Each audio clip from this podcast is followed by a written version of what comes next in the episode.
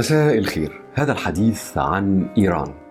هذه الأيام في سبتمبر 2022 في مظاهرات، في حملة غضب موجودة بشكل كبير قوي في إيران، وممكن إن هي تتطور.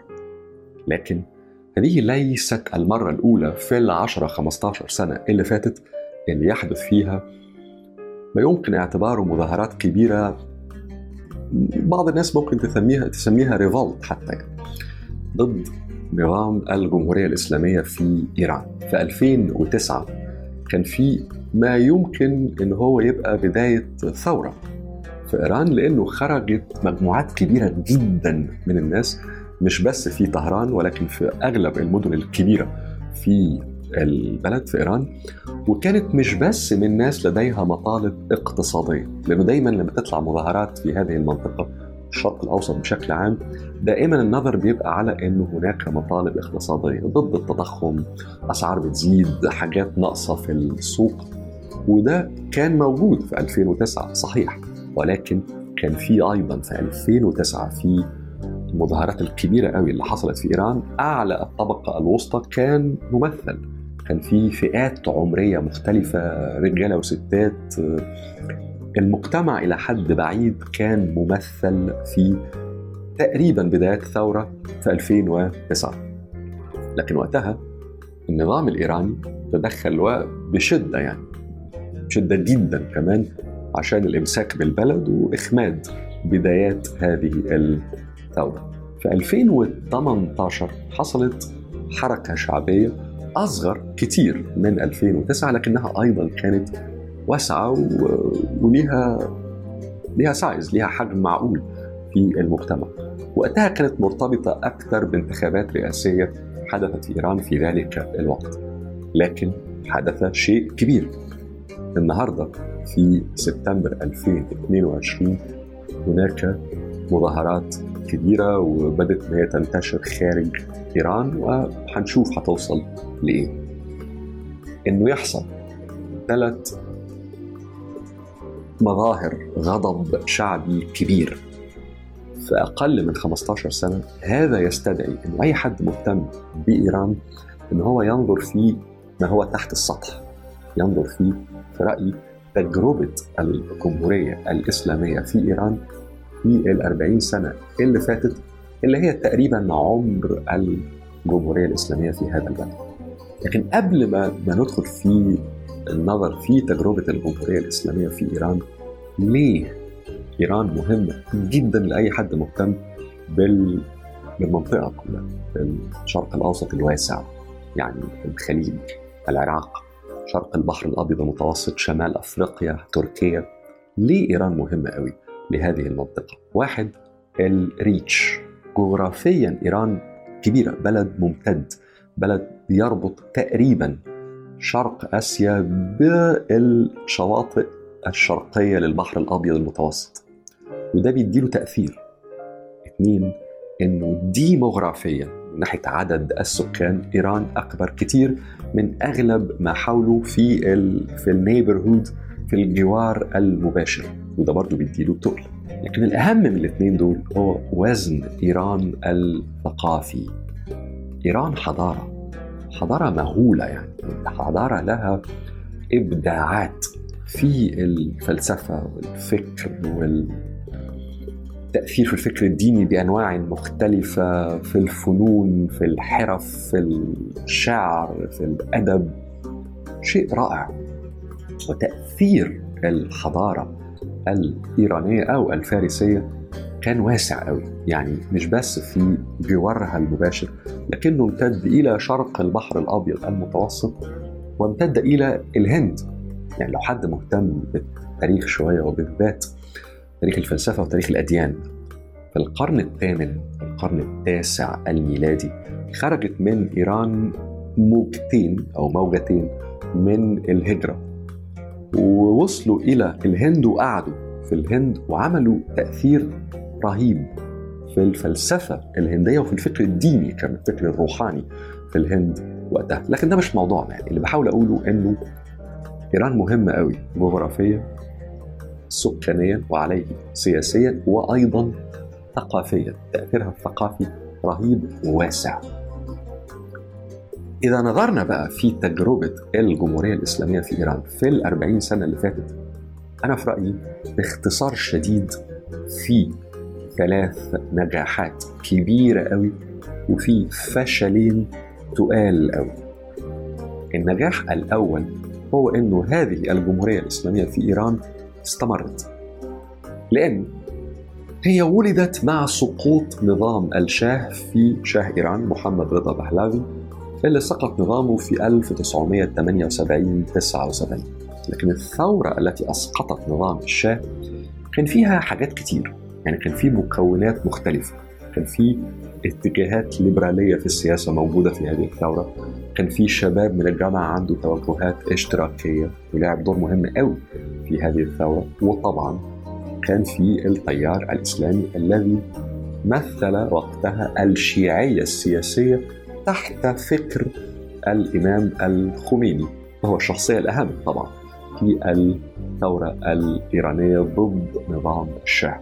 في الآخر هذا التيار لو التيار الإسلامي السياسي ممثلا لنوع معين من الشيعية السياسية تحت البانر أوف كده، تحت فكر الإمام الخميني، هو الذي انتصر، هو الذي كون الدولة التي أراد، وهي الجمهورية الإسلامية في إيران. فالبداية كان نفسها نتيجة صراع داخلي، لكن بعد بداية هذه الدولة الجمهورية الإسلامية في إيران من لحظتها الأولى ولغاية النهاردة تقريبا هي بتواجه مشاكل وتحديات كتير قوي. أولا طبعا أنه الدولة العظمى الرئيسية في العالم الولايات المتحدة الأمريكية عادت هذا النظام من اللحظة الأولى، كان عندها مشاكل مع هذا النظام من اللحظة الأولى. وطبعا إيران أيضا كان عندها نظام، عندها مشكلة، أو الجمهورية الإسلامية في إيران الخميني كان عنده مشكلة رهيبة مع أمريكا من اللحظة الأولى، لكن كان في خلاف مهول مع الدولة الأقوى في العالم، وده تحدي رهيب. 2 إنه في دول في الجوار بالذات في الخليج كان عندها برضو من اللحظة الأولى قلق شديد من النظام الجمهورية الإسلامية في إيران. ثم إنه هذا النظام دخل في حرب رهيبة في تكلفتها سواء المادية أو الإنسانية لمدة 8 سنين مع العراق، لما كان وقتها تحت نظام صدام حسين. ثم إنه خرج من هذه الحرب النظام الإيراني في حالة اقتصادية سيئة جدا. ثم إنه في 30 سنة اللي فاتت اللي هي من تقريبا سنة 90 إلى النهاردة تحت أنواع مختلفة من الحصار أو العقوبات الاقتصادية. فالجمهورية الإسلامية في إيران من اللحظة الأولى لغاية النهاردة عندها مشاكل كتير قوي، ولكن استمرت ولم تقع. هذا نجاح كبير. النجاح الثاني لهذه الجمهورية الإسلامية في 40 سنة اللي فاتت اللي هم عمرها، يعني إنه استمرارها حدث بالرغم من وفاة الخميني بعد بس تقريباً 10 سنين من قيام هذه الدولة. ودي نقطة مهمة، لأنه في ناس كتيرة قوي في نهايات السبعينات بدايات الثمانينات مع ظهور الجمهورية الإسلامية في إيران قالت أنه هذه الجمهورية ظاهرة قائمة حول الخميني، وهذا الرجل كان له كاريزما مهولة، يعني مهولة. لكن هذا الرجل مات بعد تقريباً 10 سنين من قيام هذه الجمهورية الإسلامية في إيران. وبالرغم من أنه بعد ما مات كان في خلافات شديدة قوي ما بين ناس كبارات، يعني ناس تقال كده جوه هذا النظام، وخلافات مش بس شخصية، يعني مش بس ده عاوز يحكم وده عاوز نفوذ وده عاوز معرفش إيه، لا خلافات أيديولوجية كمان، خلافات حول كل واحد فيهم، وكل واحد فيهم وراه تيار شايفين إزاي مستقبل هذه الجمهورية الإسلامية في بدايات التسعينات. ده اللي كان بيحصل يعني. لكن بالرغم من موت الخميني، بالرغم من هذه الخلافات، استمرت الجمهورية الإسلامية في إيران، وهذا أيضا نجاح. النجاح الثالث بقى، وهو في رأيي الأهم، إنه إيران طول عمرها يعني سواء تحت الجمهورية الإسلامية في إيران، سواء تحت نظام الشاه محمد رضا بهلاوي، سواء تحت نظام أبوه، سواء تحت القاجارز اللي هي العيلة المالكة اللي حكمت إيران تقريبا في القرن 19، سواء تحت الصفويين اللي هو الدولة التي تقريبا أسست إيران الحديثة.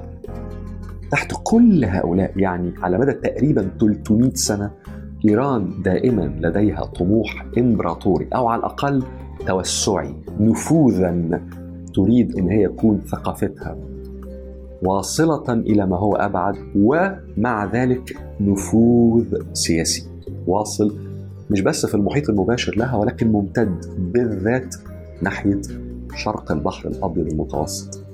ويمكن في ده في جانب ديني شوية، لأنه دائما في التاريخ الشيعي كان في نقطتين في بينهم اتصال قديم واسع، نقطة في شرق البحر الأبيض المتوسط ونقطة طبعا في العراق في النجف، ونقطة في إيران أو نقاط في إيران. ففي صلة دينية، صلة سياسية ما بين قديمة قوي مرتبطة بالتفكير الشيعي ما بين شرق البحر الأبيض المتوسط وما بين إيران، مرورا طبعا بالعراق.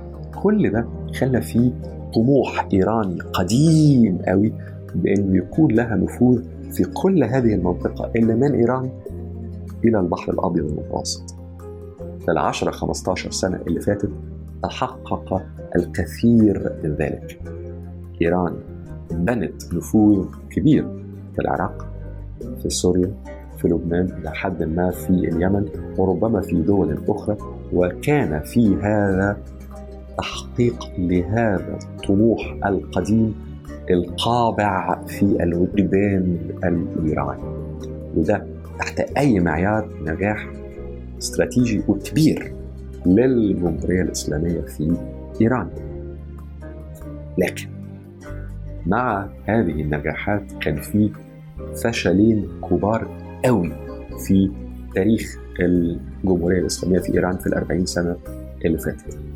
الفشل الأول متعلق بالديمقراطية، لأنه هذه الجمهورية الإسلامية قامت من ثورة حقيقية، يعني ثورة شعبية فعلا مفروض أنها تمثل طموحات الناس وحكم الناس، يعني يبقى في نظام، في تمثيل سياسي جد. وإيران فعلا بتعمل انتخابات، وانتخابات كويسة كل 4-5 سنوات، ولكن النظام السياسي للجمهورية الإسلامية في إيران قائم على فكرة ولاية الفقيه، وهي فكرة قديمة في التفكير الشيعي، لكن الإمام الخميني أحيا هذه الفكرة وطورها وخلاها هي البيس، هي القاعدة اللي عليها قامت أو قام النظام السياسي للجمهورية الإسلامية في إيران.